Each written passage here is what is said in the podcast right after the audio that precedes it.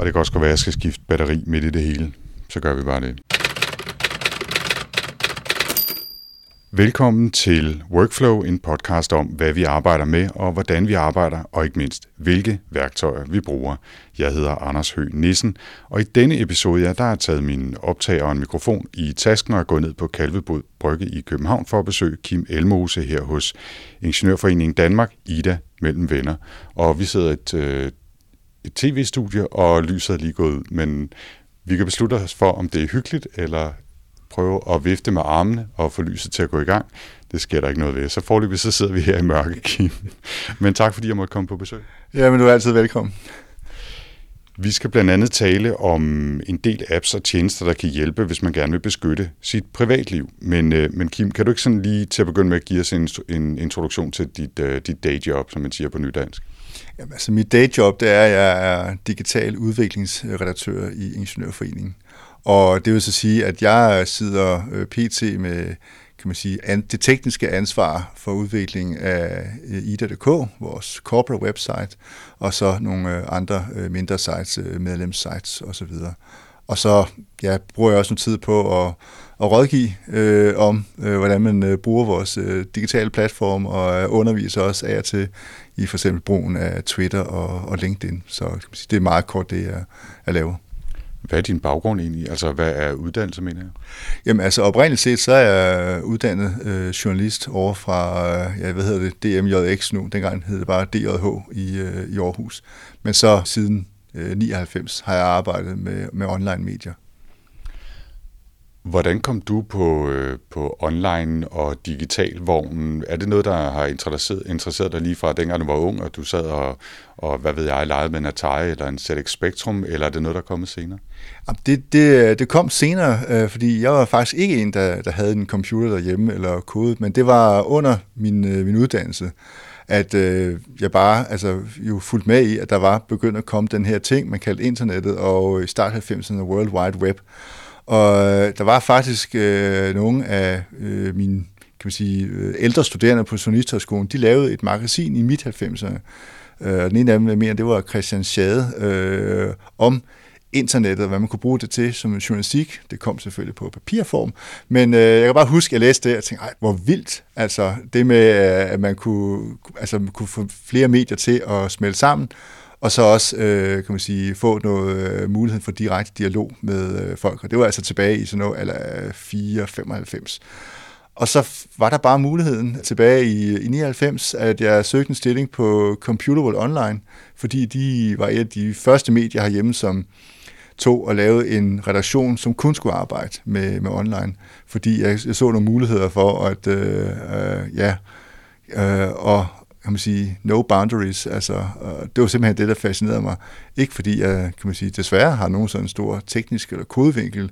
Det har jeg så fået sidenhen, men altså, det var simpelthen ren øh, muligheden for at øh, fortælle og, og engagement og samtale med, med brugerne. Altså, jeg er nok lidt den der som langhåret type, øh, som synes, at internettet det er først og fremmest øh, samtale, øh, samtale og samskabelse, og det er jo det, der fascinerede mig. Og det er også det, der stadigvæk øh, fascinerer mig øh, ved, ved internettet og de, den digitale kommunikation. Det minder mig en lille smule om min egen vej ind i det her, fordi jeg var heller ikke sådan en, der sad og, og skilte min Commodore 64 ad og, og samlede den igen med bind for øjnene i, i midt-80'erne. Jeg havde kammerater, der havde både Atari, spilkonsoller og ZX Spectrum-maskiner og selvfølgelig øh, Commodore 64 efterhånden. Ikke? Men jeg synes egentlig, det var sjovere at læse bøger, og så øh, læste jeg en masse science fiction og kunne godt sådan, synes, at der skete noget spændende omkring tidlige computerspil og, og, og sådan tidlig programmering, men jeg var bare aldrig rigtig engageret i det på en eller anden måde. Og det var faktisk først deroppe i start til midt-90'erne, at jeg begyndte at interessere mig for sådan tidlig cyberkultur, i virkeligheden fra en akademisk vinkel og så kom ind i harddisken på P1-miljøet af, af den vej faktisk, og så siden øh, jo selvfølgelig har forsøgt at, at, at dygtiggøre mig og sætte mig ind i en hel masse emner under den paraply. Ikke? Men, men, øh, men det der lige det der med hardcore kodning og sådan noget, det, det må jeg indrømme også, det halter, halter jeg lidt tilbage på. Øh, er du kommet efter den del af det, eller er du stadigvæk altså, gåsøjne bare bruger? Jeg er mestendels nok bare bruger. Jeg kan, nogle, øh, jeg kan efterhånden noget sådan grundlæggende HTML, og jeg kan også noget PHP-kodning og sådan nogle ting. Men altså, og det er jo fordi, når man sad med de tidlige blogsystemer, altså jeg begyndte at, at blogge tilbage i 2001, efter at have talt med Evan Williams, ham der blandt andet skabte blogger.com og senere var med til at grundlægge øh, Twitter, og der tænkte jeg, for at kunne interviewe ham, så øh, må jeg begynde at, at blogge, og der havde han et øh, blogger.com, som var nemt at gå i gang med, men der var en del ting, man skulle personalisere i starten. For eksempel, man skulle have et kommentarsystem på, men det var der ikke, så man må gå ud på nettet og finde et, og så se, om man kunne kode det ind i. Og det er den vej ind, jeg, jeg kom til det, ikke? men altså, altså er jeg, kan man sige, jeg er jo først og fremmest øh, indholds- og kan man sige, på brugervinklen, og det vælger der nogle gange at sige også, det er en af mine styrker måske, at øh, jeg også ser det fra, fra den vinkel, øh, når jeg øh, snakker meget med udviklere, om at dem altså hele tiden sørger for, at det er, er nemt og bekvemt for, for dem, der skal bruge det, og dem, der skal øh, bevæge sig rundt i systemerne eller producere indhold. Jeg kan det sprog, som koderne taler, jeg kan oversætte det til kommunikatører og andre, øh, og jeg kan også øh, fortælle den anden vej til, til koderne, øh, fordi det oplever man nogle gange, når man sidder med projekter, som jeg gør her, ikke? at øh, jamen, folk i den ene ende vil have noget, og så skal det oversættes til de andre for, at man ikke får nogle konflikter, og siger, det var ikke det, jeg bestilte. Jamen, du vil have en knap, der var grøn, du har en knap, der var grøn, og den er lige der. Ja, men det er den forkerte grønne, og det ser grimt ud. Ja, du sagde, du vil have en grøn knap. Det har du fået. Altså, så kan man sige, det, øh, det synes jeg, der er også en fordel, men altså, jeg sidder der nogle gange også og kigger på Coursera eller nogle andre steder, og så tager nogle, øh, følger nogle øh, studier derfor at sige, jamen altså, jeg ville da egentlig gerne synes, det var fedt at kunne, kunne kode et uh, site. Jeg har det på den måde, at jeg også har taget nogle forskellige små kurser på, på Code Academy og sådan nogle steder, men, men jeg har ikke rigtig noget at bruge det til i, hver, i hverdagen, og derfor så bliver det aldrig til, til mere end bare at tage nogle, nogle kurser, og så, nå, okay, nu kan jeg en lille bit smule øh, JavaScript, og øh, okay, men så ved jeg lidt om, hvordan det fungerer, men jeg har sikkert glemt øh, 95% af det, fordi jeg har ikke brugt det. Øh, jeg har det desværre lidt på samme måde med HTML, som jeg lærte mig dengang vi i en sommerferie skulle bygge harddiskens website om øh, i, i 98. Ikke? Og ellers så tror jeg, at WordPress er i virkeligheden der, hvor jeg kommer tættest på at lege med kode for tiden, fordi der går man ind og tweaker lidt. Ikke? Kim, øhm, lad os øh, vende tilbage til, til dit daglige arbejde, og, øh, og du har snydt lidt hjemmefra og fortalt en hel masse om alle mulige værktøjer, som du bruger både i arbejde og, og i, i nogle af dine, jeg ved ikke om jeg vil kalde det sideprojekt, det, øh, med dit fokus på, på privatliv og privatlivsbeskyttelse, som vi vender tilbage til lidt senere. Men, men et af de værktøjer, som du nævnte, var OneNote, som jo øh, måske nemmest for de indforståede kan beskrives som Microsofts svar på Evernote. Øhm, og nu har jeg jo sådan været on and off Evernote-mand i hvad, syv år eller sådan noget, og lige for tiden er jeg sådan lidt på vej ud igen, og prøver i hvert fald nogle andre ting, men OneNote, kan du ikke lige uh, introducere, hvis der nu skulle være nogen derude, som, som ikke kender det? Jamen, det er jo sådan en, en, en platform, hvor man kan oprette forskellige, ja, de kan altså notesbøger, men det er, øh, hvor man kan altså, indop, altså øh, inkorporere alt muligt, øh, billeder, tekst, øh, lyd kan man også lægge derind, og, og så er det, øh, altså, jamen, det svarer faktisk meget godt til, til Evernote, eller på sin vis jo langt hen ad vejen også, hvis folk bruger Google Docs, øh, eller, altså Drive hedder det vel, Google Drive nu, og oprette ting derinde. Ikke? Altså det er lidt det, det samme, at man kan øh, tilgå det alle mulige øh, platform, og så har det den øh, kan man sige, store ting, at man kan arbejde sammen i et dokument. Og det var den vej rundt, at det startede med os. Altså jeg har haft OneNote liggende i mange år, på computeren og bare sagt, hmm, kan vide. Øh, men så begyndte vi at bruge det øh, fokuseret øh, herinde i, i, øh, i, i kommunikationsafdelingen. Og, og nu bruger jeg det så øh, til opgavestyring, fordi at jeg har fundet ud af, at det fungerer pt. bedst for mig, at hvis jeg får en mail med et eller andet, der, der lugter en opgave, at så øh, kan jeg bare tage og sige, flytte den til, til OneNote øh, nemt og bekvemt, og så har jeg så min opgavestyring derovre, hvor jeg så har sådan noget, man kan sige prioritet 1, 2 og 3 opgaver, og så hver, hver opgave, det er så en, en, en fane under en side, der så hedder prioritet 1, ikke? men altså, det er fordelen, man kan sidde flere og arbejde i et dokument, man kan, øh, ligesom man kan i, i øh, Google øh, Drive, og man kan, man kan sidde og man kan nemt dele det til andre, og det er integreret med øh, Microsofts øh, værktøjer. Og det er også en af grunden til, at jeg bruger det, fordi vi er et Microsoft-hus, altså vi har Office 365, og øh, derfor er det det, som man siger, altså, så har jeg lært at elske det, jeg får, kan ikke få det, jeg elsker. Men jeg, jeg er faktisk meget tilfreds med, med OneNote, det må jeg sige. Altså.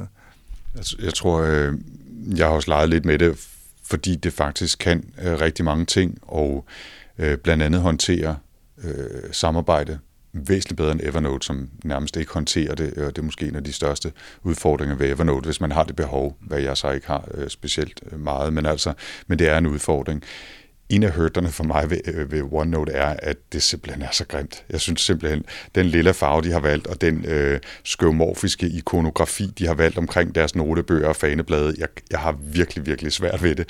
Men altså, jeg kan sagtens, men, men det er jo et virkelig, virkelig kapabelt værktøj, og integration, hvis man i forvejen bruger Office 365 og, og Outlook øh, på, på Exchange osv., er jo ret god, har jeg indtryk af. Ja. ja, og det er derfor. Ikke? Altså, det gør det nemt. Altså, det er lidt lidt mere besværligt, hvis man skal dele med nogen udefra. Det, men altså, i og med, at vi nu har fået Office 365, så er det blevet nemmere for os at øh, dele det øh, ud af huset. Men øh, stadigvæk ikke sådan lige så nemt, synes jeg, som hvis man bruger øh, Google. Altså, det er bare nemt at trykke share, og så plaf, så får folk det, og så behøver de ikke engang at have en, en Google-konto for at, at logge sig ind og, og, og gøre noget. Ikke? Og der, der kan der være nogle ret lidt tricky med, med Office 365, ikke? men altså, det, det bliver bedre, og det klart et fremskridt øh, i forhold til, hvor vi var øh, tidligere. Ikke? Det er meget nemmere at dele, også med ekstern, end det var. Øh, men altså rent nok, ja, det er tudgrimt. Altså. Det synes jeg også, det er det under, de blev ved, det er, du siger, det der skøvme og fisme, det skal ligne en notesbog. Ikke? Jamen, det er jo ikke det, det handler om. Det skal jo bare handle om, at, øh, at det er nemt at bruge, og det er brugervenligt og sådan noget. Ikke? Og de har jo stadigvæk en tendens til, synes jeg, Microsoft, de bliver bedre, men de har stadig en tendens til at overlåde deres øh, øh, hvad hedder det, toolbars med alt muligt øh, hejs, som man sidder og siger, men det var slet ikke det. Altså, jeg har jo bare brug for at skrive nogle tekster, så måske sætte noget fed og noget kursiv og sætte link ind, ikke? eller sætte et billede, that's it. Ikke? Og det er sådan fokuseret på, hvad er det folk i 99,9 procent af tilfældene kommer for. Har du tilfældigvis set øh, Microsofts version af Wunderlist øh, huskeliste af dem, som de jo købte. Det var oprindeligt et tysk firma, Microsoft har købt det. Nu de øh, lanceret deres version af appen, som har fået et grafisk, øh, en grafisk overhaling. Det er virkelig blevet lækkert. Altså hvis de lavede OneNote med den, ud fra den designfilosofi, så kunne man givetvis godt lokke mig til i hvert fald at tjekke det igen, også fordi det fungerer fuldstændig cross-platform, ikke? altså på både Android og Windows og Mac og iOS dimser og øh, selvfølgelig Windows Phone, hvis der skulle være nogen, der stadigvæk havde det, og så videre. Ikke? Så, så det, øh, det kunne være lækkert, ikke?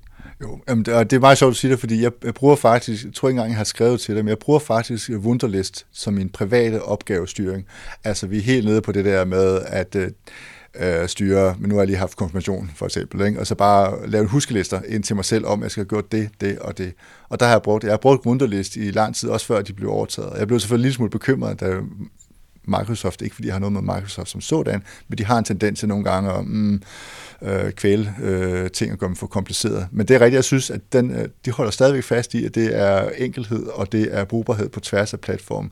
Så jeg kan både bruge den på min, øh, min arbejdsmobil, som er en øh, iPhone, og på min privat øh, telefon, som er en øh, Samsung Android, og, og så på diverse øh, øh computer, jeg har, og det, det synes jeg er fedt. Ikke? Så jeg synes faktisk, det er et øh, ganske udmærket produkt, så skal, altså, hvis vi bare holder den stil, så bliver jeg ved med at, at være der. Ikke? Og jeg synes, det er en rigtig god øh, op, øh, opgavestyring. Øh, så nu øh, lød det lidt øh, på mig som om, at OneNote-værktøjet øh, også blev brugt øh, til, til samarbejde osv., men du har også nævnt øh, Trello, som jo er et, øh, et projektstyringsværktøj, som vist mestendels er, er webbaseret, men altså også kan tilgås i, i forskellige apps, hvor ideen jo er, at man har en slags øh, sådan syvkabale, kan man sige, af forskellige opgaver med kort, man kan flytte rundt mellem forskellige kolonner, alt efter hvad man arbejder på, og kommentarfelt og sådan noget. Er det noget, I, I bruger også ja, i Ida? Eller hvad? Det, det, det bruger vi. Altså, der, der var sådan lige på et tidspunkt med, om, om nu havde vi investeret i Office 365, og så var det ligesom den vej, vi, vi kørte, men øh, det vil sige, vi har ikke prøvet Teams, i øh, Office 365, som er, det, jeg har en prøveversion liggende et sted, jeg har bare rigtig fået kigge på den, men altså, så havde vi, der er noget, der hedder Planner, som øh, de gerne vil sige, at vi er lidt alle sammen samme som Trello.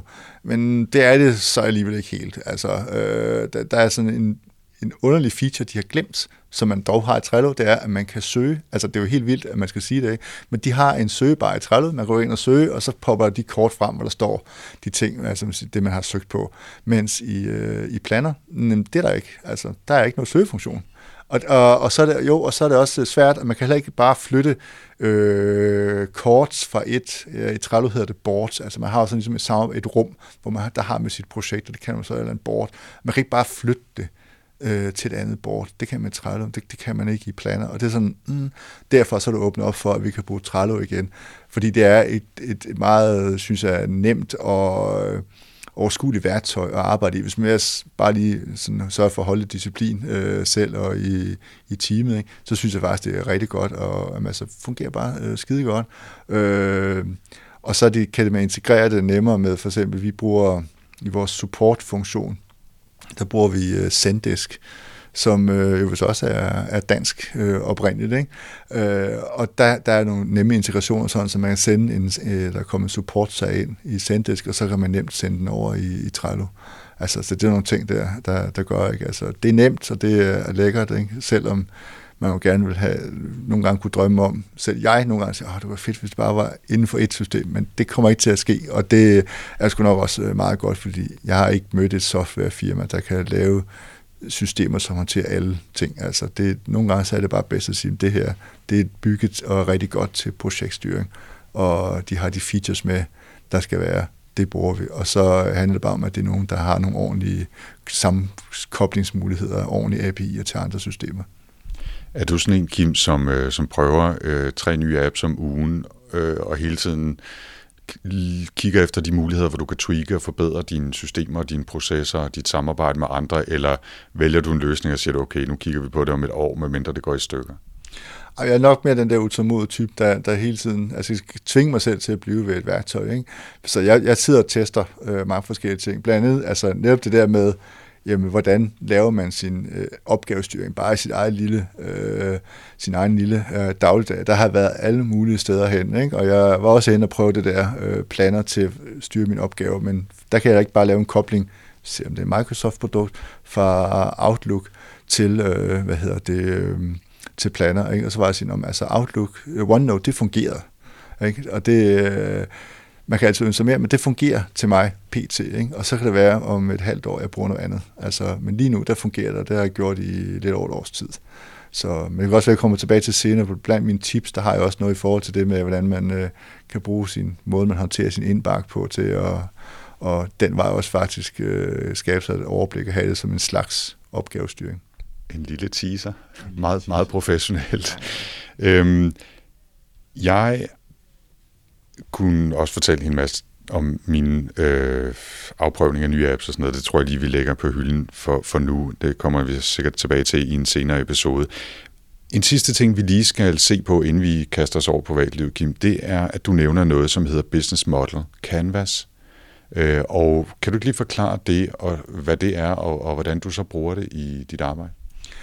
Det er, altså business model canvas, det kan man sige bare, det er en, en metode til at øh, øh, idéudvikle med øh, omkring øh, projekter eller processer, eller hvis man har et nyt produkt, man skal ud af. Vi, det, vi, vi bruger det herinde til, at når vi går ud fra øh, kan man sige, kommunikationsafdelingen, skal ud, folk de siger, jeg har et eller andet, jeg gerne vil, jeg har en anden kampagne, eller vi har et nyt rådgivningsprodukt, vi skal ud, og øh, vi ved bare, at vi gerne vil have det digitalt, fordi at, øh, det er jo ligesom også det, at det er noget af det, der fungerer bedst, og det er der, folk er.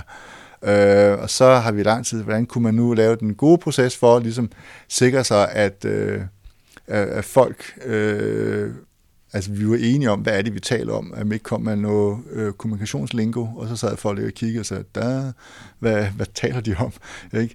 Øh, og der kan man sige, så kan hvis det er simpelthen bare, at øh, man med Canvas, der er simpelthen sådan et, øh, et ark, øh, hvor øh, man kan lægge ned for folk og sige, okay, vi har, du har noget, du vil fortælle til, til folk, ikke? og hvad, hvad, hvad, hvad er det, de skal have ud af det? Og så sidder man og udfylder det øh, inde i det, ikke? og så man siger, hvad, hvad er det for en, en, for eksempel en, en smerte, det skal afhjælpe hos den, altså skal have en forsikring.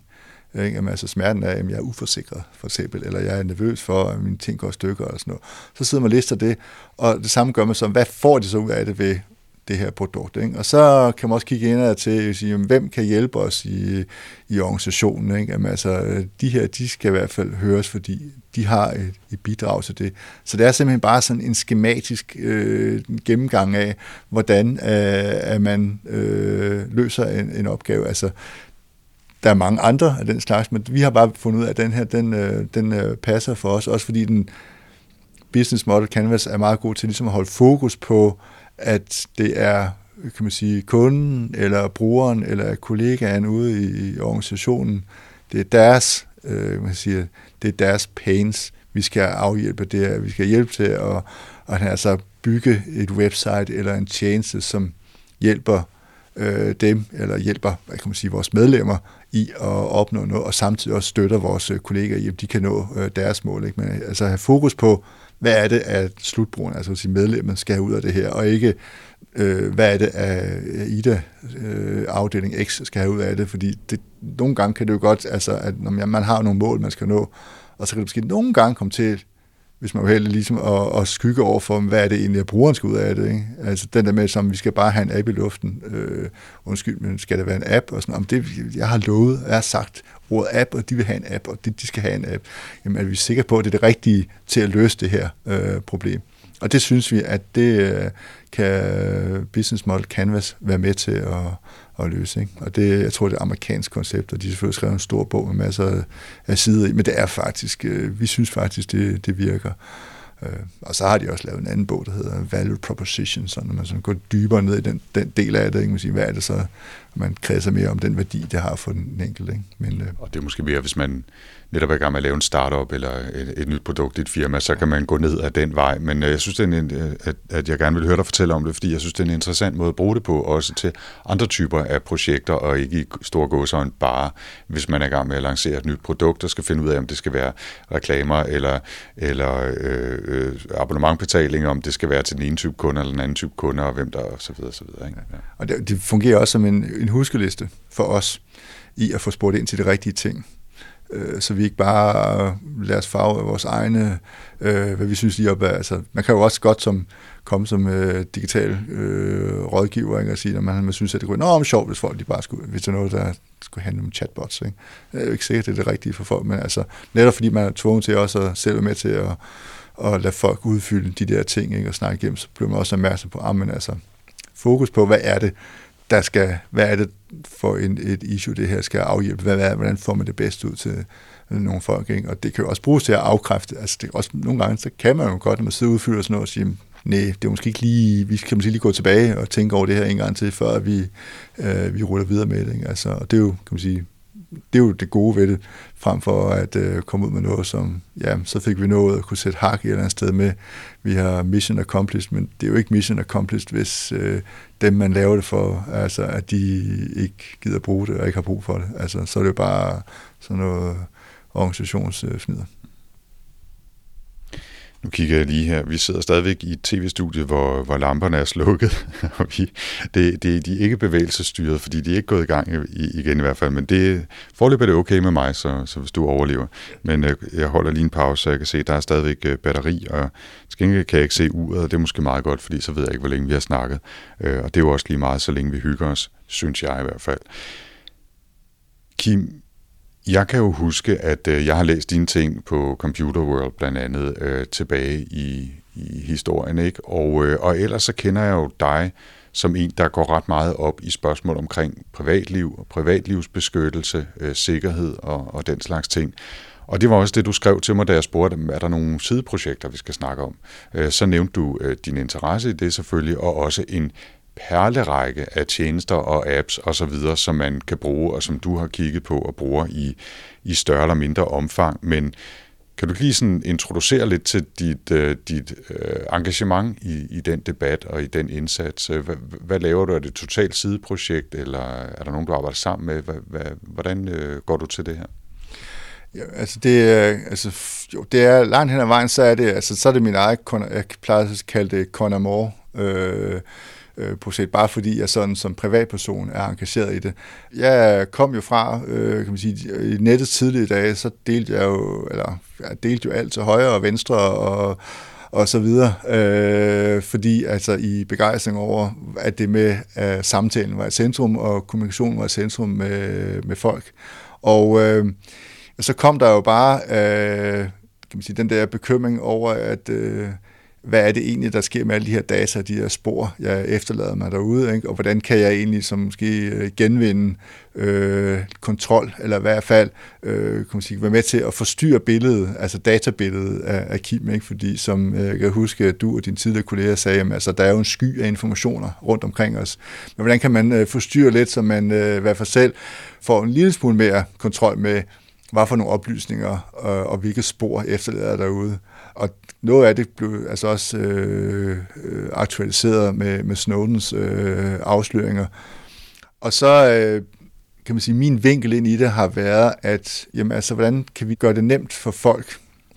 Øh, jeg har nogle gange øh, snakket med nogle ingeniører og sagt, at når I bygger, står og fortæller om produkter, der skal sikre alt muligt ting, altså, det, det er fint, det synes jeg er rigtig, rigtig godt, men hvordan hvornår gør I det nemt? Altså, hvornår gør I det bare sådan ligesom øh, switch on, og så har I en tjeneste, der gør de der ting, hvor sige, langt hen ad vejen, indtil øh, nu har det i hvert fald meget været sådan noget med, at du skal virkelig, virkelig, virkelig give det her at bruge mange timer på. Det er ikke bare sådan plug and play, og så er der privacy. Øh, altså vi tænker i, i, i diverse apps eller noget. Ikke? Og det var derfor, jeg så begyndte at, at, at, at skrive min lille øh, blog, øh, privatliv.nu, for at simpelthen udforske, hvordan, øh, hvis man ligesom begynder at trække sig lidt tilbage for at genvinde kontrol over sine ting, hvordan, øh, hvad, hvad er der så derude, hvad kan man gøre, og det skal være øh, brugervenligt. Og det er den vinkel, jeg har brugt på det, sådan så at øh, det ikke bare er, jeg vil sige, sådan, undskyld, sådan nogen som os, der går vildt meget op i det, som, øh, som kan komme igennem med det, men også, at det bliver noget, som øh, alle mulige andre kan bruge øh, nemt, ligesom at, at tænde for fjernsyn eller installere en øh, Apple TV-boks. Og så altså, faldt det så også sammen med, at der var nogle arrangementer herinde i Ingeniørforeningen, hvor jeg så, øh, de var så venlige at spørge nogle af mine kolleger, om jeg ville være med til og, og uh, dels uh, holde nogle oplæg om uh, nogle, uh, nogle værktøjer, fordi de vidste, at jeg gik og rode med det i min fritid. Og så også få lov til at rode lidt med i, uh, kigge på nogle af de, kan man sige, sådan forslag, det kan du gøre, som vi kan man sige, fortæller til, til, til danskere, og det kommer nemlig også mere af, hvordan kan du gøre sådan, hvad for nogle, hvor skal jeg starte hen? Og det er meget det, jeg synes, der er svært for folk. De siger, det er jo så uoverskueligt. Hvor, hvor pokker skal jeg starte henne?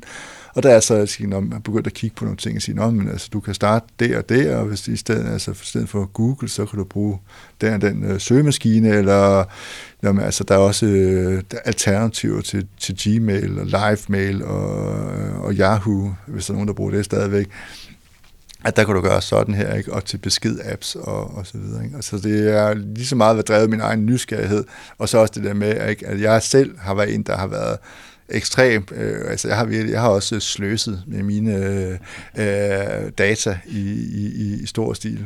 Hvilket egentlig er underligt, øh, i og med, at jeg faktisk var med til i start 90'erne øh, med, med, med gode mennesker, og sådan... Øh, hvad hedder det, Anders Kjærulf og Kurt Vest, for der nu er redaktør over på Prosa, at vi var med til sådan en, øh, en, en, en pris, øh, sådan, øh, sådan noget øh, privacy-pris, øh, hvor vi lavede sådan nogle uddelelser, sådan nogle skammepræmier i det var der i, tilbage i 3-4 stykker for overvågning. Ikke? Men øh, det er ligesom om, at jeg ved ikke, om man fik en absence, men jeg tror, det er på grund af de der muligheder, der tilbydes også med, med, med, fake, med Facebook og med øh, Googles tjenester, ikke? Altså, fordi det er jo meget convenient, og det er meget effektivt, og det sætter en i kontakt med andre, men øh, vi betaler jo altså med en, en hel masse data om os selv, ikke? og der er glædet over i, at øh, der skal vi ligesom i hvert fald gøre en indsats for at, at hjælpe folk til, at de kan tage et kvalificeret valg om at sige, okay, det er cool,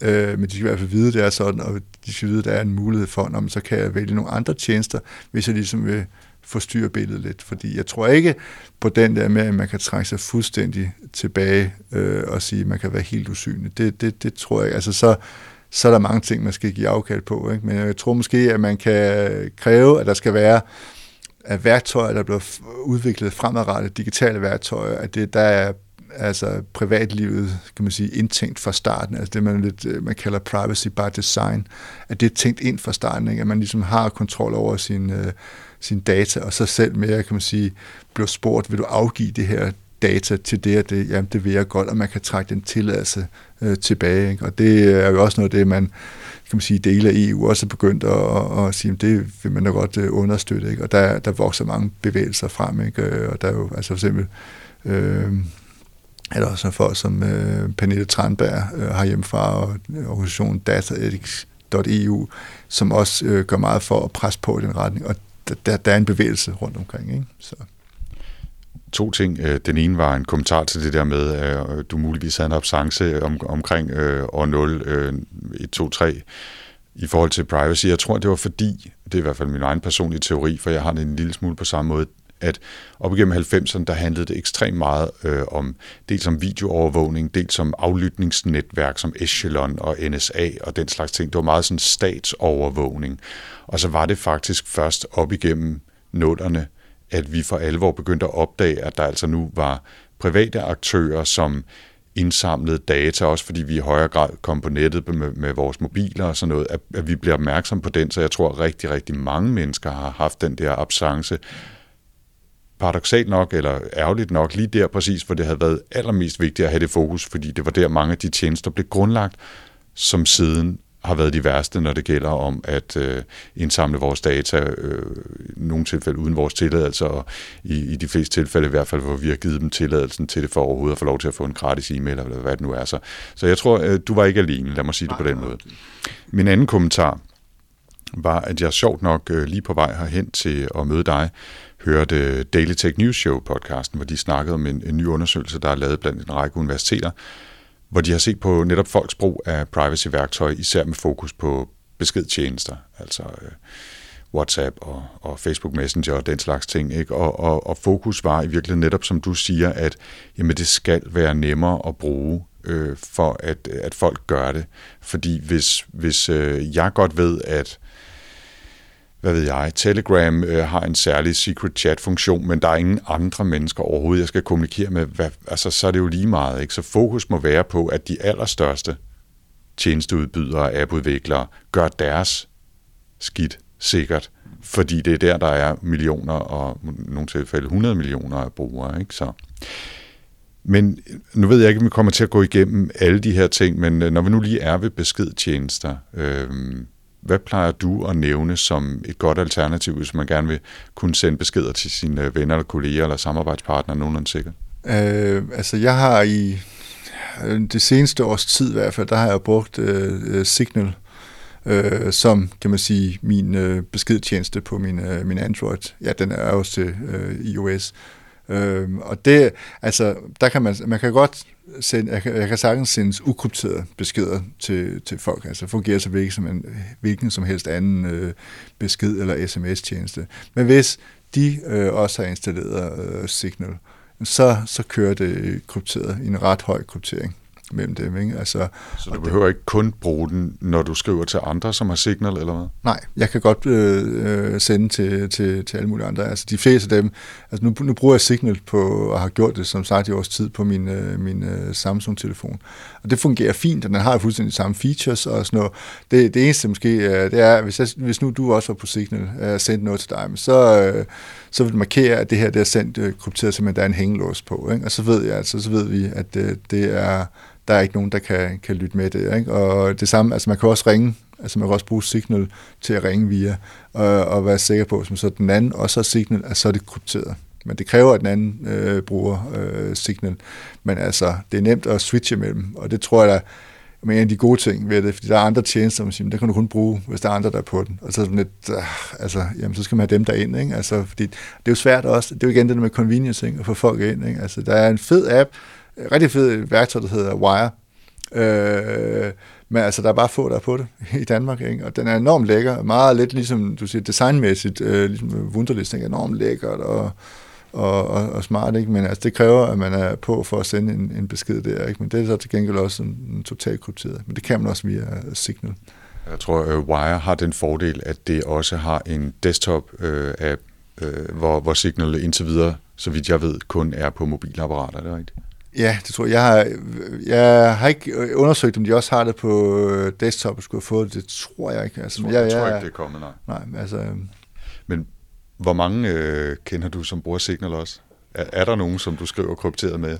Nogle få. Altså, det er en håndfuld. Altså, det kan være, der kommer flere nu. Det kan være, der kommer flere nu. Ikke? Altså, jeg synes, at det er i hvert fald nemt at, at, at bruge og nemt at installere, og det har de features, øh, som beskedtjenesten har på iOS og, og sådan nogle ting. Ikke? Så der, det burde ikke være det, der afholder. Og så gør den opmærksom på, kan man sige, det minder om sådan en del i billedet og give adgang til fotos. Ikke? Og altså, så gør den også, øh, og lige sikker på, at nu gør du noget, som øh, nu, nu skal Signal have lov til at gå ned og kigge på din telefon efter de her ting og sådan noget. Som, altså, jo, det må du godt. Ikke?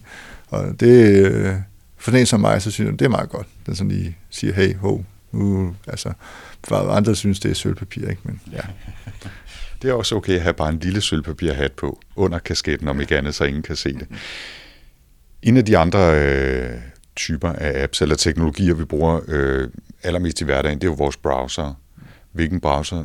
Browser, det er flot. Hvilken browser bruger du? Øh, jeg bruger øh, Firefox. Øh, det er min foretrukne browser, øh, PC. Og kan man sige, Firefox øh, øh, har jo gjort meget ud af også, ligesom at de har indbygget nogle sådan per default har de slået nogle ting fra, noget tracking fra, altså sådan at blokere for, for cookies og blokere for, for alle mulige forsøg på at finde ud af lige præcis, øh, hvem jeg er og sådan noget. Ikke? Og så har Firefox, det gælder også øh, for Chrome, skal man være at sige, har også altid været gode til det med at give mulighed for, at man kan udvide med nogle små tilføjelsesprogrammer eller add-ons, der, der tilføjer noget øh, funktionalitet til, øh, til browseren. Jeg bruger et tilføjelsesprogram, der hedder Disconnect, øh, som blokerer for øh, cookies og blokerer for, øh, for forskellige øh, ad-trackers og blokerer også for, for reklamer. Og øh, skulle det nu ikke kunne lade sig gøre for mig at klippe det her ud, så fortæller jeg bare, at lige pludselig så øh, var der ikke mere batteri på min optager. Heldigvis så har den gemt det, vi har lavet indtil nu. Men Kim, du var i gang med at fortælle om, øh, om Disconnect plugin. Jamen altså, uh, Disconnect, uh, det gode ved det, det er, at den viser, uh, hvor mange du går ind på en hjemmeside, lad os sige, at man går ind på øh, politikken.dk, eller man går ind på ja, ida.dk for eksempel. Men så, så viser den simpelthen overblik over, hvilke øh, tracker er der, hvilke cookies øh, tracker der, og øh, hvad er deres øh, formål? Øh, er det hvad hedder, funktionalitet? Er det øh, sociale medier, eller er det diverse øh, reklamenetværk, som tracker ind. Og så kan man simpelthen sidde og sige, jamen den der, den der, den der, simpelthen ved at trykke på en slider, og så slå dem fra. Øh, og man kan også øh, swipe over og se det sådan som en visualisering af, hvor ens hjemmeside ligger i, den hjemmeside, man er inde på, ligger i midten som en lille klode, og så ud omkring er en hel masse satellitter med øh, fangearm ind, så man se, om det er de her, der, der tracker nu, ikke? og så kan man sidde og klikke på de enkelte og sige, om det der, det vil jeg godt lige have slået fra, det der vil jeg slået fra, eller slå det hele fra. Ikke? Og så kan man også sige, om der er nogle sider, det er i orden, at øh, der er nogle, øh, de tracker mig på alt muligt, eller de, øh, det kan også være funktionaliteter, altså øh, man bruger til at navigere rundt på, på sitet. Men så kan man øh, trykke og sige whitelist øh, this page. Øh, og øh, altså Disconnect, det er øh, meget godt, altså man kan betale for det, øh, kan man sige. Så de, de, de lever af betal, øh, abonnementer, øh, og det koster ikke særlig mange øh, kroner. Øh, ellers er der også en anden, jeg, jeg bruger, det er øh, den amerikanske, hvad kan man vel kalde det for, den digitale borgerrettighedsbevægelse, Electronic Frontier Foundation, øh, EFF.org, de har øh, udviklet en, der hedder Privacy Badger, øh, som også er, er, er rigtig god. Altså den, øh, den øh, tester jeg også. Så kan man sige, der får man det samme mulighed for at sidde og sige, øh, den her, den her er fin, og den der skal der være. Den har kommer som et forslag, og som man siger, den her ser ud til ikke at hive oplysning ud af det, det ser ud til, at det bare handler om noget funktionalitet, at det bliver på siden. Uh, så, kan man, øh, så kan man så sige, om den får så lov til at blive. Så det er, det er gode måder at, at komme i gang på. Ikke? Men altså, hvis man øh, prøver nogle af de her kan man sige, gængse browser. Ikke? Men øh, der er jo også andre browser. Jeg bruger også nogle gange Tor-browseren, som er sådan, den, kan man sige, den ultimative sikkerhedsbrowser, øh, øh, som jeg jeg ved godt, der blev talt meget om øh, uh, Tor, og i forhold til, om det er sådan noget, som kriminelle bruger. Uh, øh, det kan jeg huske først, i, først for nylig var jeg inde i et eller andet uh, program i DR, bare blev ringet op og uh, skulle fortælle om Tor, og så kunne jeg godt høre, at uh, det handlede om, um, altså, alle de narkobagmænd, der bruger det til at handle stoffer. Men jeg, jeg kender det oprindeligt som et sted, man gav mulighed for menneskeret, menneskerettighedsaktivister, folk, der ligesom gerne vil skjule sig og have lov til at skjule sig lidt fra systemet. Og der er det en ganske udmærket browser. Den bygger på, på Firefox, men er altså endnu mere øh, øh, skarp i sin øh, sikkerhed.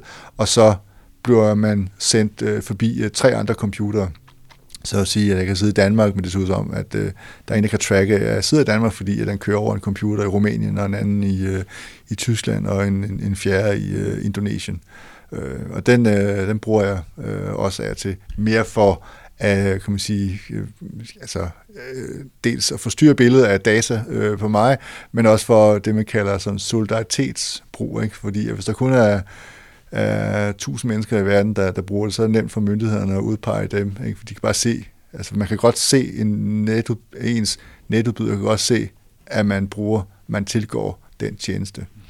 Men de kan ikke se, man kan sige, at det ser skummelt ud. Ikke? Så men jo flere, der bruger det, man kalder solidaritetsbrug, så, er det, så, kan man sige, så, så dækker man for dem, som måske virkelig har brug for det, og her tænker jeg altså på menneskerettighedsaktivister og andre. Ikke? Og ikke så meget narkobagmændene.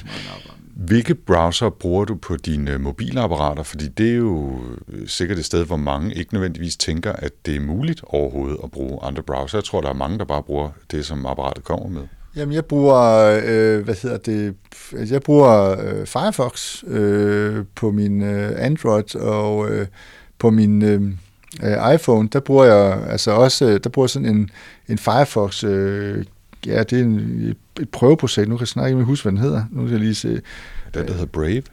Nej. Øh, ja, Brave, den, øh, den har jeg faktisk også, det er meget interessant, du siger det, fordi at øh, Brave, det er en, sådan en, en relativt ny browser, som er udviklet af en af dem, der var med til at grundlægge Mozilla, som har udviklet Firefox. Det er en ganske god browser. Altså, den er også, øh, og den er meget brugervenlig. Øh, der kan, øh, kan man sige, i, i enkelhed er den, øh, er den super god, og det er kan man sige, en af de udfordringer, som Firefox har. Den kan godt være nogle gange måske lidt øh, kompliceret, de bliver bedre til det, men der kommer Brave frem med, og den øh, med det samme er indstillet også på alle tingene, og så kører der simpelthen sådan et, øh, jeg vil sige sådan et øh, dashboard, hvor man kan se, at den har blokeret så og så mange, og, og ikke? så den, øh, den bruger jeg. Øh, på min Android, der bruger jeg også øh, Onion Browser, det er sådan en Tor-browser, men så skifter jeg over til, øh, til, til Orfox kan jeg se, du har skrevet. Ja, Orfox, det er den hedder, ja. Til, og til, nej, det hedder den, jeg tror, den hedder Onion Browser til iOS, og Orfox til Android, for at det skal blive rigtig forvirrende. Uh, men altså, der er jo også kommet en ny, nu ved jeg ikke, du lægger nogle show notes ud, det er det der med at stave. Det gør jeg, det gør jeg. Der er kommet en ny øh, browser fra Tyskland, øh, som hedder Klix, som også ser rigtig øh, lovende ud. Øh, den er også øh, bygget sådan med privacy øh, for øje, og øh, er også meget brugervenlig og hurtig. Så jeg vil sige, der er efterhånden sådan en hel suite af andre rigtig gode browser derude, som kan man sige, hvor det privatlivets øh, fred er tænkt ind øh, fra starten, og som på en pædagogisk måde tager folk øh, igennem det. Ikke? Og de kan findes, øh, de her browser, jeg har fortalt om, de kan findes både til iOS og Android. Til Windows Phones, det tror jeg ikke. Det, jeg har ikke tjekket. Det er heller ikke mange procent øh, af mobilerne derude, der er Windows Phones. Desværre kan man sige, at jeg kunne faktisk meget godt lide nogle af tankerne bag det, men det bliver så ikke noget. Det, det er en anden historie, den tager vi en anden god gang. Nu vil vi tale lidt om, om besked-app, som selvfølgelig i vores mobile hverdag er ekstremt vigtig, og om browser. Og jeg vil næsten sige, den tredje største øh, bunke af privatlivsværktøjer eller privatlivsbeskyttende af apps ligger over i det, man kunne kalde for e-mail. Øhm, og hvad bruger du der? Jeg gætter på, øh, at du ikke er den hæftige Gmail-bruger, for eksempel. Eller Nej, ikke, ikke længere. Det var jeg jo engang. Men øh, ej, jeg... Øh jeg har været forske- rundt om nogle forskellige tjenester og er endt øh, pt. med at bruge uh, Proton Mail, uh, som er jo udviklet af nogle forskere, der tidligere arbejdede på CERN, kan man, og det, kan man sige, det er jo meget øh, poetisk i med, at CERN også var der, hvor Tim Berners-Lee arbejdede, han øh, udviklede den grafiske brugergrænseflade øh, og, og alle idéerne om øh, HTTP. Øhm, og det er, altså det er simpelthen en, øh, jo en, en webmail, ligesom øh, vi kender dem, øh, live, øh, live mail og Gmail og hvad det ellers er. Men øh, her der er, er det altså krypteret alt indholdet i browseren, er, eller i, i den enkelte inbox er krypteret. Der er tofaktor øh, login, øh, så man kan ikke bare logge på med et password, så man inde. Man skal igennem øh, to passwords. Så kan man sende øh, beskeder øh, til øh, folk, der bruger ProtonMail kan sende beskeder til hinanden, og så er de automatisk krypteret. Men hvis nu jeg vil sende en, øh, en, en besked, som jeg ikke vil have, at andre skal læse, øh, så, øh, så kan jeg sætte et øh, password på. Det password skal jeg så selvfølgelig fortælle folk af anden vej, men det kunne jeg jo skrive en seddel til dig om at sige, at hver gang du får en mail fra Kim Elmose, så er det det, det øh, adgangskode, du skal bruge for at lukke den øh, mail op på. Øh, og det synes jeg jo er en meget nok egentlig, det er nok den vej, man skal gå i forhold til, at sige, hvordan kan man øh, sikker kommunikation mellem øh, privatmennesker, fordi at øh, det er nemt at forstå. Man skal bare overlevere passwordet til den, den man sender mailen til på anden vis. Øh, I hvert fald ikke sende en mail om, at få et password af det her. Så skal man, må man finde ud af på en anden måde og overlevere til dem. Og det gør det nemt og bekvemt, og man kan også sætte udløbsdato på, øh, på browser, altså på mailen og sige, at efter x antal timer, så tager den simpelthen og, og forsvinder man kan, man kan snuse til den gratis, så er der, jeg tror, der er 500 megabyte øh, plads øh, og sådan noget. Ikke? Altså, der, man kan gå ind og teste med det samme, ikke? men hvis man har lidt mere plads, og også er mulighed for for eksempel at bruge den ved sit eget, øh, hvis man har et domænenavn, så, så koster det, jeg tror, det er 5 Schweizer dollar om, om måneden, eller 50 om året. Øh, og det er, det er en rigtig lækker tjeneste, og den har en, øh, synes jeg også, en rigtig god øh, mobilapp. Og det, det er ret det er vigtigt, altså det må jeg bare erkende, det er vigtigt for mig at den har en god øh, mobilapp. Ikke? Og, det, og det er noget, som de har haft fokus især på i det seneste års tid, eller halvandet deromkring, ikke? fordi det startede ret skrabet.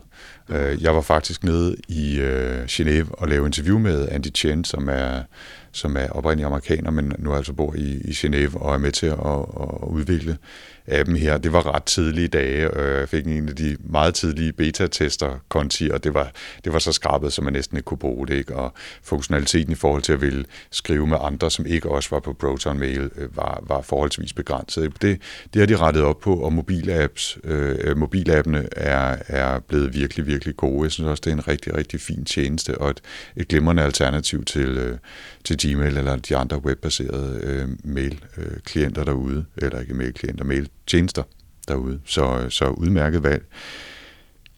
Der, jeg sidder og kigger ned over din liste, Kim. Der er jo tusind ting, øh, vi kunne snakke om. Øh, både søgemaskiner og ja, hvad har du her, øh, lager og backup-tjenester videre i den mere eksotiske afdeling. Hvis måske lige vil sige det. Søgemaskiner det synes jeg vil være godt. Er vigtigt ja. øh, lige at få med, for det andet, det kan du smide ind i show notes, øh, hvis du vil.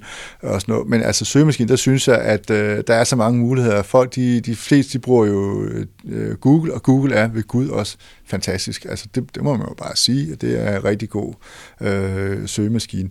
Men der findes andre, som ikke, fordi altså Google øh, tager selvfølgelig og følger med i, hvad det er, at jeg søger på på på ferie, jeg skal til London, og så kan jeg gå ind på Facebook, og så popper der alle mulige reklamer op for London og alt muligt andet. Og sådan noget. Hvis man ligesom siger, ah, det rager sådan set ikke andre, hvilke præferencer jeg har, jamen øh, så, jeg bruger selv øh, pt. en tjeneste, der hedder Startpage, Com, som er en, øh, en, en tjeneste, der ligger nede i, jeg tror nu oprindeligt fra, fra Holland, og de bruger sådan set øh, Googles søgemotor, men de har bare ligesom en stor øh, fed kanal ind, som er krypteret, så det er den, alle søgningerne kører igennem, ikke? så kan man sige, de bruger Googles søgemaskine, og så øh, får jeg øh, kan man sige, de samme øh, resultater ud, som jeg vil få på, på Google, men så alligevel ikke, fordi altså, Google ved jo ikke, hvem jeg er, hvad mine præferencer er, så jeg får måske også mere sådan, jeg kommer lidt ud af filterboblen. Jeg ser, øh, hvad hedder det, mere øh, rene resultater inden, og bliver ikke øh, tracket.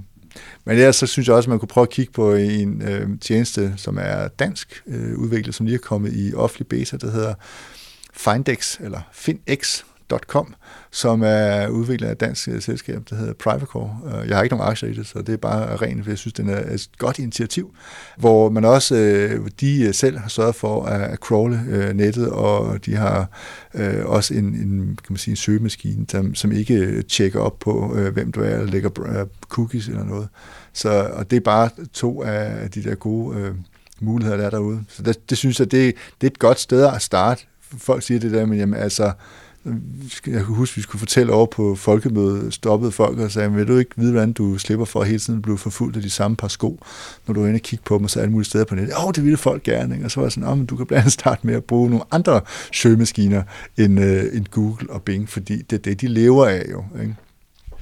Nu har jeg selv leget en lille smule med, med FinX, og øh, det er, som du siger, i beta, og det er stadigvæk tidlige dage. Øh, man får ikke de rigtige resultater lige så hurtigt og lige så bekvemt, som man gør i Google. Så det er noget, man, man gør. Øh, men jeg bruger selv DuckDuckGo, øh, som jo også er en slags øh, alternativ Google-browser, som anonymiserer øh, ens søgninger der får man som regel nogenlunde de rigtige resultater. Måske skal man grave et, et, et par øh, resultater længere ned, øh, også kigge på side 2 og 3 nogle gange. Ikke? Men altså, hvis det er prisen, man må betale, i hvert fald til at begynde med, så er det prisen, man må betale. Ikke? Men du bruger ikke DuckDuckGo, er der nogen særlig grund til det? Jeg tror, det var noget med, at uh, DuckDuckGo, uh, der kan være, der kommer lidt sølvpapir ind, ikke? men altså DuckDuckGo er jo ikke underlagt øh, uh, EU's, trods alt i forhold til USA, uh, skrabber uh, krav til, uh, til privacy. Det er derfor. Altså, jeg tænkte, ah, om nu er jeg op om det europæiske alternativ, og kan man sige, der ved jeg ligesom, at de er tvunget til øh, at, at følge de europæiske øh, EU's trods alt øh, rimelig skrabe lov omkring øh, privacy, hvis man ser i forhold til, øh, til USA. Men altså, altså, jeg har prøvet øh, DuckDuckGo, det er en ganske udmærket tjeneste, men altså nu, tænker, nu har jeg lagt mig fast på øh, startpage.com. Det vil jeg også øh, i hvert fald prøve af så. Jeg har ikke andet end kun lige været forbi den sådan en passant. Kim, vi kunne givetvis øh, tale en hel time mere om, øh, om Spider-Oak og LastPass og VPN og alt muligt andet. Jeg tror, jeg vil gøre, som du sagde før, nemlig at lægge de links, øh, eller de navne på de tjenester, lægge links til dem i, i show notes, så man kan tjekke dem ud. Øh, måske knytte et par af dine ord til dem også, fordi der er virkelig, virkelig mange gode anbefalinger. Ellers så siger vi selvfølgelig også, hvor man kan læse mange flere af dine anbefalinger på dine egne sites og, og blogs osv. Så, videre. så i stedet for, så tror jeg, at vi herhen imod øh, afrundingen vil tage dine tre tips, og øh, vi tager dem lige så stille og roligt en af gangen. Og hvad er det første? Jeg kører efter et øh, princip med, at når der kommer en mail ind i min inbox, så kigger jeg på den, og så siger okay, kan det her besvares umiddelbart? Kan det besvares umiddelbart, så gør jeg det. Hvis noget siger, at det tager lidt længere tid at besvare det, så, rykker jeg, så tager jeg med det samme og flytter ned i en, en anden mappe, der hedder To Do hvis en mail siger, den her, den skal ikke besvares inden for de næste 24 timer, og det kan godt være, at den skal bare gøres inden for en uges tid og sådan noget. Det kan man jo gerne se ud af konteksten. Der kan man så lægge den ned i, øh, i øh, en mappe, som så hedder on hold, og øh, når man så svarer på mails fra folk, og så siger man, okay, øh, nu næste handling kommer til at ske, når de har svaret tilbage til mig, så kan man smide ned i en fjerde mappe, der hedder afventer. Og kan man sige, det gør, at de fleste dage, når jeg går hjem, så har jeg en tom inbox. Og det er en fantastisk øh, følelse. og så øh, kan man sige, så øh, mappe 2, det er to do, det er sådan, den kan man faktisk bruge som sin opgaveliste. Der ligger de ting, man ligesom har øh, identificeret. Det her det er noget, der skal gøres, og det skal gøres inden for de næste øh, par dage. Og den skal man så bare sætte af en gang om ugen til at sige, okay, jeg bruger en time, for eksempel for mig, hver fredag, hvor de sidder og gennemgår de sidste ting, der må være i øh, to-do-mappen, øh, og så få gjort noget ved dem øh, eller, flyt, altså, eller få flyttet dem til måske on hold, eller øh, eller andet. Det må man jo se, men det er i hvert fald bare, det er jo ikke noget, man skal låse sig på, men det er bare en god guideline. Og det er noget, som øh, oprindeligt tror jeg, det er en hollandsk idé, men det er, der er øh, simpelthen et firma herhjemme, der rejser rundt og har sådan, de, de kalder det e-mail handyman. Og mener om navnet, hvad man synes. Men det er i hvert fald dem, der har været ude holde et, øh, et foredrag her i virksomheden, sådan for dem, der nu har lyst til at komme forbi. Og vi er i hvert fald en del, der bruger det, og det er i hvert fald givet mig, altså den der fantastiske med at komme ind til en indbak, som er, er tom, ikke? og så de siger det der med, jamen, hvis ikke, altså smid mails ned i arkiv, det er så kan man sige, den femte mappe, man skal man har bare arkiv, så smider man ned i det, fordi med Outlook i hvert fald, så er, det, så er søgefunktionen øh, efterhånden så god, så man kan øh, hurtigt øh, søge en mail frem, hvis man skal finde ud af andet, i stedet for at lave alle mulige undermapper. Så før så havde jeg 100 undermapper med alle mulige regler, der sorterede mails ned i det, ikke? og det, det var angstprovokerende øh, øh og, og, og slet dem, eller bare smide dem ned i den der store arkivmappe, men øh, nu har det kørt et års tid, og det fungerer sgu øh, for mig. Det fungerer bare ikke. Jeg skal stadigvæk så, øh, kan man sige, hvis øh, jeg vil huske at lave nogle opgaver, så plejer jeg så også at, at booke dem ind i min kalender, lave sådan en selvbookning. Øh, fordi det der med i Outlook, i hvert fald med at se små flag og sådan noget, det fungerer ikke. Men øh, hvis jeg selv booker i kalenderen, så får jeg også gjort det og ligesom få skabt rum for det. Så øh, det, det var det ene øh, tip. Og tip nummer to? Tip nummer to, det er, at øh, nu sidder jeg meget øh, og kommunikerer med folk, som ikke nødvendigvis... Øh, øh, brænder lige så meget for CMS-systemer og teknik, som jeg gør. Og så er det med, hvad er det egentlig, vi snakker om og, og sådan noget. Der bruger jeg et øh, værktøj, der hedder Snacket. Altså, det tager billeder, det kan op, man kan optage små videoer af, man foretager sig på skærmen. Og det er jo fatteligt øh, godt, når man enten skal sidde og svare tilbage til, der er et medlem, der skriver, jeg har svært ved det her, eller hvor skal jeg finde den knap henne, og sådan noget. Og så enten tage et, øh, et billede, hurtigt sætte noget grafik ind med en pile peger ned, det er her, du skal trykke eller optage en lille video. Man vil sige, det er sådan her, du gør nu, og så følger den øh, musen rundt, og så sender man tilbage til folk. Øh, og jeg bruger det også, når jeg kommunikerer med udviklere og sådan noget. Det er et lille værktøj, jeg kan ikke tro, det koster 600 kroner om året og sådan noget. Det er fantastisk. Jeg er simpelthen totalt vild med det. Det, det lyder som et, jeg primært skal have til mine forældre, som tit ringer for, for at skal have live support. Og jeg ved ikke, hvad de sidder med, og de kan ikke forklare, hvad de sidder med, de kan ikke bruge de rigtige navne for det, de øh, gerne vil klikke på. Og så det lyder som om, at det der kunne være et fint værktøj til at lave nogle små forklaringer og sende tilbage til dem, hvis de kan finde ud af at åbne det, så selvfølgelig. Netop fordi det er så, altså, man får kigget på det, man snakker om, frem for at sidde og skrive tekstmails frem og tilbage om, og hvad er det, jeg forstår det ikke, og så kan det rode rundt. Og så kan man sige, at mit uh, sidste tip, det er, jeg vil lige sige, gode gamle Instapaper. En tjeneste, der jo vel har været i markedet i mange år. Ja, jeg tror, det er i hvert fald 10 år, eller sådan noget den stil nu. Ikke? Men altså, jeg er i stigende grad begyndt at, at, at bruge den igen, og det er simpelthen, at man kommer surfende forbi, og det gælder både på mobil, eller tablet, eller sin computer, så falder man over en, en artikel, og siger, det der ser interessant ud, den vil jeg godt læse senere, men øh, jeg har ikke lige tid nu. Og så kan man bare klikke på sådan en uh, tilføjelsesprogram i sin browser, der hedder Read Later, og så tager den og, øh, og gemmer øh, tekst og øh, billede i, kan man sige, appen Instapaper, og så kan man så gå ind og, og læse det øh, bagefter. Så jeg bruger det som sådan en øh, huskeliste til ting, jeg gerne lige vil øh, læse, og man kan også øh, sidde og, tror jeg, tekstmarkere ind i, i de tekster, og sige, oh, uh, det her, det var godt, eller det er lige præcis det her. Men det, jeg bruger det som sådan, øh, kan man sige, opsamling, øh, når jeg sidder og surfer rundt, for hvis jeg gemmer som øh, et, øh, hvad hedder det, bogmærke, så kommer jeg aldrig forbi det, ikke? Men øh, hvis jeg så derimod man sige, det her det er en hjemmeside, som jeg vil bare, den her hjemmeside skal jeg huske, fordi den er relevant inden for et eller andet.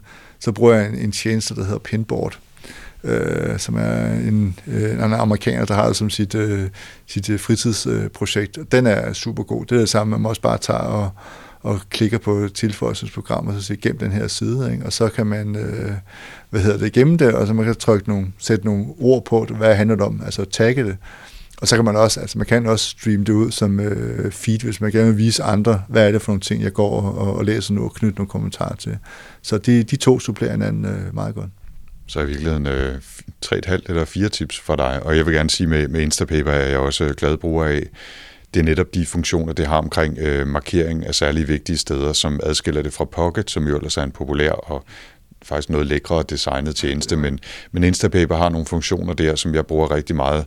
Og når jeg så har markeret vigtige steder, så er det faktisk rigtig nemt at eksportere kun de highlightede steder, for eksempel til Evernote eller OneNote, eller, eller hvad man nu bruger af notesværktøj, eller starte en e-mail med, med de citater. Det er faktisk en funktion, jeg bruger meget, så, så det er jeg rigtig glad for. Pinport har en konto på, men jeg har aldrig rigtig fået taget den i brug, men det kunne være, at jeg skulle til at, at gøre det nu. Øh, jeg, jeg har fået en lille reminder. Kim Elmose, jeg tror, vi er ved at have nået inden. Vi kunne som sagt have, have snakket meget længere. Det kan være, vi skal mødes igen om, om et stykke tid og tage de eksotiske tips, øh, du har, øh, du har foreslået. Men tak fordi jeg måtte komme. Hvor kan folk øh, finde dig eller læse mere om, øh, om dig og de ting, du beskæftiger dig med? Altså, øh, pt. så bruger jeg jo mest tid på øh, min, den hjemmeside, der hedder privatliv.nu. Og så er jeg også øh, altså, øh, Twitter, øh, bare Kim Elmose. Men jeg har også en sådan en tips, tips og tricks øh, blog sammen med en projektleder, digital projektleder over for Ekstrabladet, der hedder Lars K. Jensen, der hedder onlineminds.dk. Og hvis jeg er til, skriver jeg også lidt om medier, så skriver jeg på mediahack.elmose.com. Øh, så, men privatliv er det, der pt. sker mest for min hånd lige nu. Jeg linker til hele baduljen, så kan folk selv vælge, hvor de vil øh, læse mere og eventuelt tage kontakt til dig. Jeg hedder Anders Høgh Nissen. Jeg kan findes på potlab.dk på det store interwebs eller på Twitter som potlab.dk. Mit eget Twitter-handle er Anders, men stadig sådan hackersmart, ikke? fordi det skulle man dengang, øh, 4ND3RS, altså Anders stadig med 4ND3RS.